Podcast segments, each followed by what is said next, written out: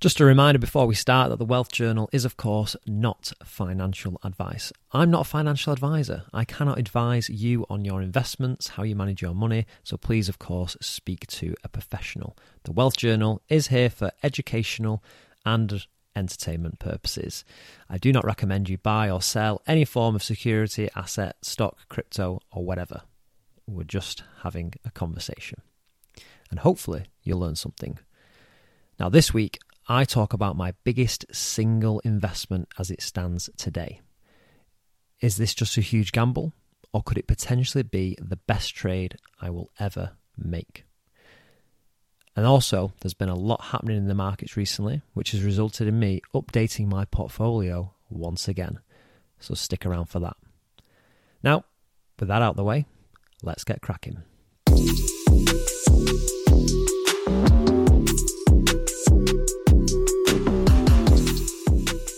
Hello, everyone. Welcome to another episode of the Wealth Journal podcast with me, Jay Hardy. Thank you for listening once again. And I'm just going to kick straight off with the first point in my Wealth Journal this week, which is Ethereum. Now, I feel like the podcast has been following a little bit of a crypto journey of late, but I can't talk about Bitcoin without talking about Ethereum. So, if you think of Bitcoin as decentralized money, then Ethereum, I guess, is looking at other things that can be decentralized using the incredible blockchain technology, a technology that allows us to reach a decision without a central authority. So, what other uses can it have? So, I'm going to talk about Ethereum. Now, just for transparency, I actually hold Ethereum in my personal portfolio. And Ethereum is basically a technology similar to Bitcoin. It allows you to send cryptocurrency to anyone for a for a small fee, but it also powers a huge amount of applications that everyone can use and no one can take down. It's considered the world's programmable blockchain. Ethereum builds on Bitcoin's innovation, but with some big differences. Both let you use digital money without payment providers or banks, but Ethereum is programmable so you can use it for lots of different digital assets, even Bitcoin. Now, it's based on the same fundamental blockchain technology as Bitcoin, but it's a new program with more features, but therefore more complex. And when I say new, it's probably been around really since 2017, although the idea was sort of you know penciled in a little bit earlier than that.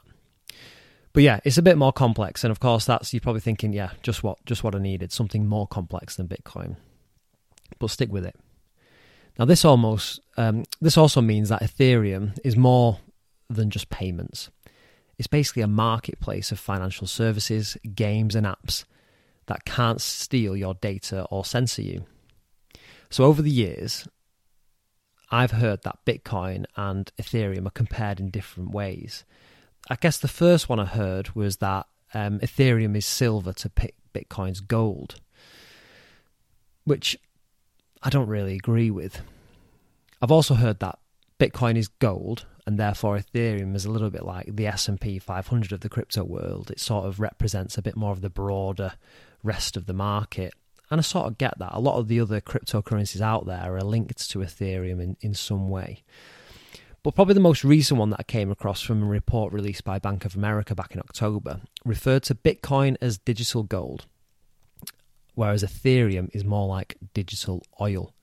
It has a vast infrastructure which leverages the power of Ethereum from financial payments, insurance, prediction markets, NFTs, and more.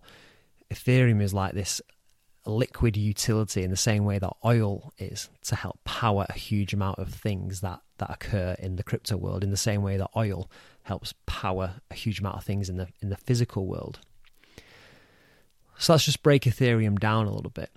So first of all, Ethereum is a cryptocurrency named Ether or ETH.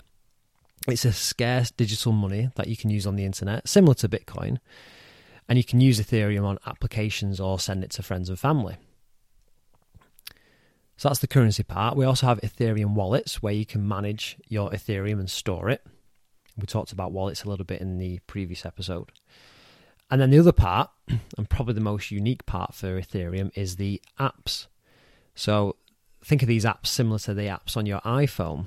It's products and services that run on the Ethereum blockchain. Now, these apps in the crypto world are known as dApps.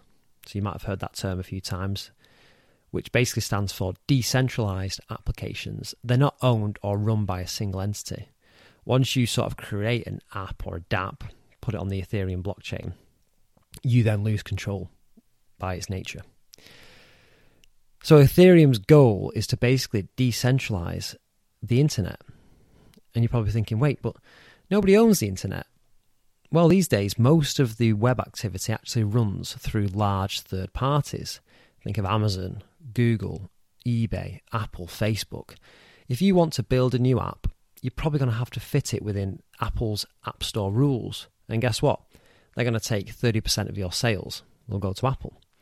If you want to connect with people, you're probably going to have to share your data with Facebook, who then sell it onto advertisers. If you want to search for things, you're going to have to do it via Google, who again sell it to advertisers. If you want to release a new Christmas song or a Christmas album, you're probably going to have to get it listed onto Spotify or Apple Music, and they're just going to give you a slither of the profits via royalties, which is why, at the moment, the Wealth Journal Christmas album is on hold. I'm dreaming of a Wealth Christmas. anyway, all web activity pretty much goes through an intermediary. Now, Ethereum aims to connect people directly through a powerful decentralized computer. And this is the combined power of all the Ethereum computers in the network, creating essentially a supercomputer in very much the same way that the Bitcoin payments are validated through a huge collection of, of, of individual computers, sort of verifying the, the blockchain. Ethereum works in a similar way, but it's more of a general purpose blockchain with flexibility. So that's Ethereum. But when it comes to blockchains, there's also the the added incentive of this tokenization. So Ethereum's the blockchain, but then we also have the ETH token, and this helps keep the network moving. Now, validators, similar to Bitcoin, get rewarded eh, rewarded in ETH, in the same way that Bitcoin miners will get rewarded in Bitcoin. So as they're processing all the Ethereum blockchain transactions, that they're getting they're getting rewarded in it. So there's an incentive for them to continue to do so. But that means you can also invest into ETH as an asset um, and actually use ETH to interact with the Ethereum network and, and spend your ETH to, to buy things or you know pay for transaction fees. These are often referred to as gas fees and they can fluctuate based on, on the demand of the Ethereum network. Now at the moment the network can only handle so many transactions sort of per per second and they are looking at scaling this over time which can actually put pressure on the Ethereum gas fees and make them quite expensive. And due to the explosion in NFTs recently and having a huge amount of demand on the Ethereum network, gas fees have been at a bit of an all time high. Some of these fees are used for uh, staking rewards.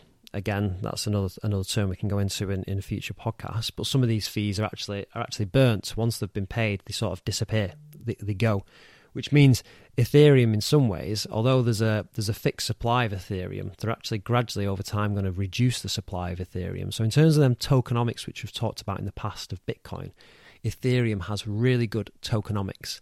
So ETH as, as a currency is actually, well, if anything, a deflationary currency. So there's going to be less, gradually less of it over time. And because of this, and because of this popularity and the scale of Ethereum, what's being built on top of it, it's become the second largest cryptocurrency by market cap, which at the time of recording this is around 500 billion. Who knows, that can change hourly when it comes to crypto. But it's valued so highly because people believe also in its potential as we move into the next phase of the internet because it's very much at the forefront of this. Unlike Bitcoin, however, Ethereum does have its competitors. There are other blockchains out there who are competing with Ethereum to have app developers use their blockchain to build these dApps on. And there's some that offer cheaper transactions that, that run faster. And I guess the risk when it comes to buying Ethereum and putting all your eggs in that basket is that there could be a challenge from another project, one which could overtake Ethereum in the future. Now, as it stands, though, Ethereum is by far the most popular and has the biggest user base. It's got the biggest NFT platform that runs on it, which is OpenSea. That's part of the Ethereum ecosystem. It's got some of the largest stable coins and DeFi projects that work on Ethereum currently. So there's still a huge amount of development on, on Ethereum. And most people in the space tend to think Ethereum will be the overall winner, but you never know. And when it comes to crypto, there's there's a lot of passion in the space. So um, just by me saying that, there'll be somebody out there who's like, absolutely, he's wrong. It's this project that's going to destroy Ethereum in the future. So yeah, maybe maybe that's true. Who knows? But my view on Ethereum, well, I actually like I like the potential of Ethereum, and certainly as the world of NFTs and decentralized finance gathers pace, not to mention the metaverse um, tokens that are also Ethereum based, and we keep hearing this term, the metaverse. If all this does become such a big deal, then I think we'll see the price of Ethereum continue to grow over the long term. And that's why Ethereum actually makes up 50% of my crypto portfolio as it stands today. And it is my single biggest investment across my entire portfolio. So you could say I am very bullish when it comes to Ethereum. But of course, that's not financial advice, it's just my opinion.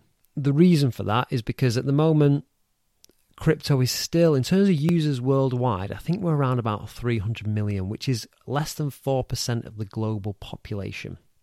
And considering that Ethereum is massively involved in this crypto ecosystem and the amount of users on there, if that continues to grow, then I believe Ethereum will grow with it. And therefore, the upside potential is poten- the upside potential is potentially huge.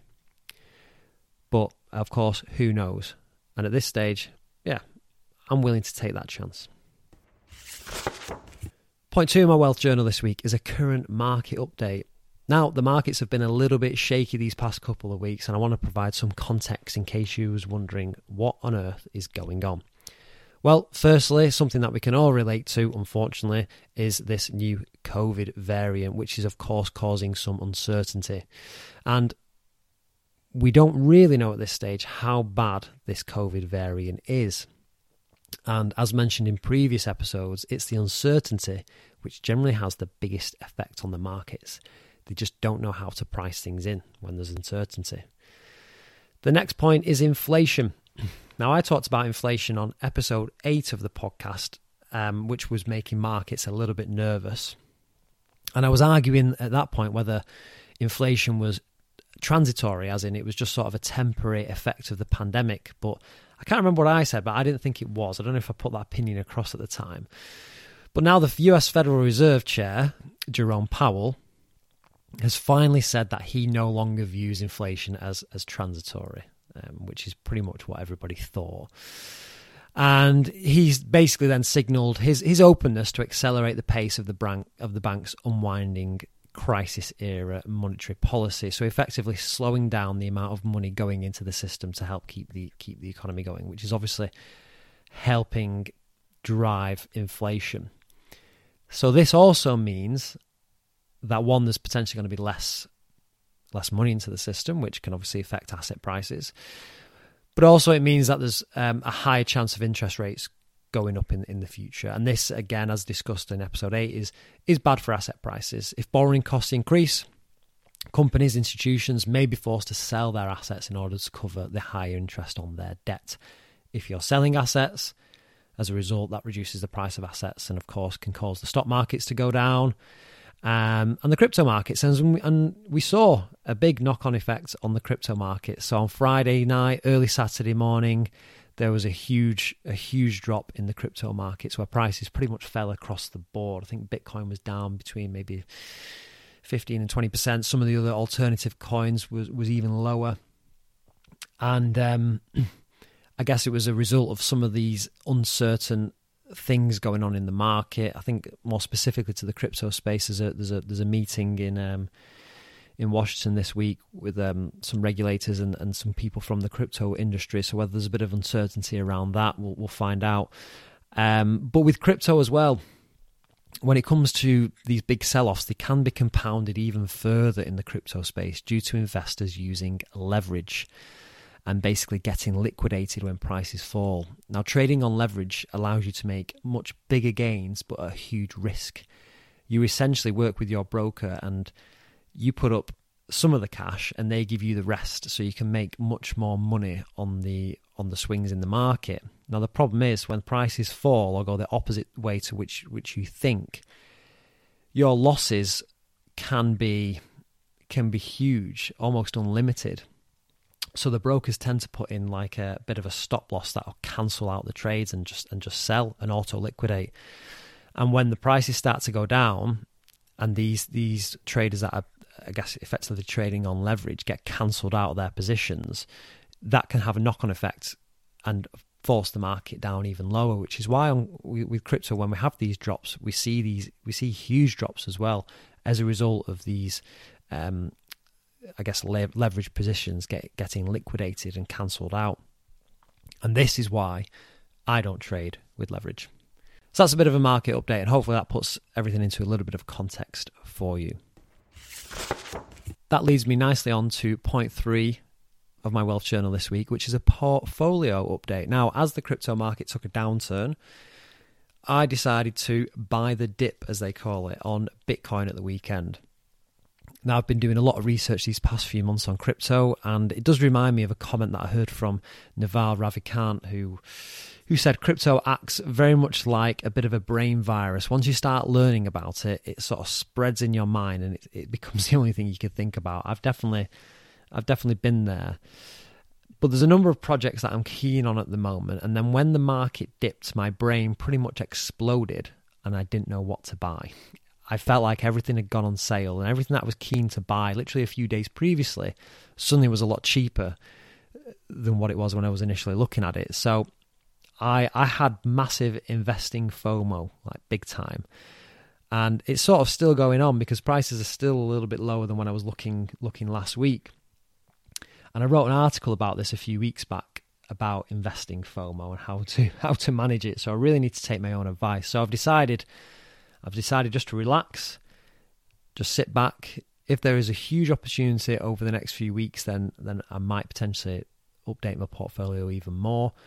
But I think at this stage, I'm gonna just going to try and play it cool and maybe even um, call it a day for 2021 in terms of my my investing investments and update my portfolio. Christmas is around the corner, um, and so maybe I'll, I'll just uh, save a bit of extra cash for, for Christmas and yeah, eat some more mince pies. But yeah, so updating my portfolio. I bought some more Bitcoin and I'm still I'm still fairly fairly bullish on Bitcoin.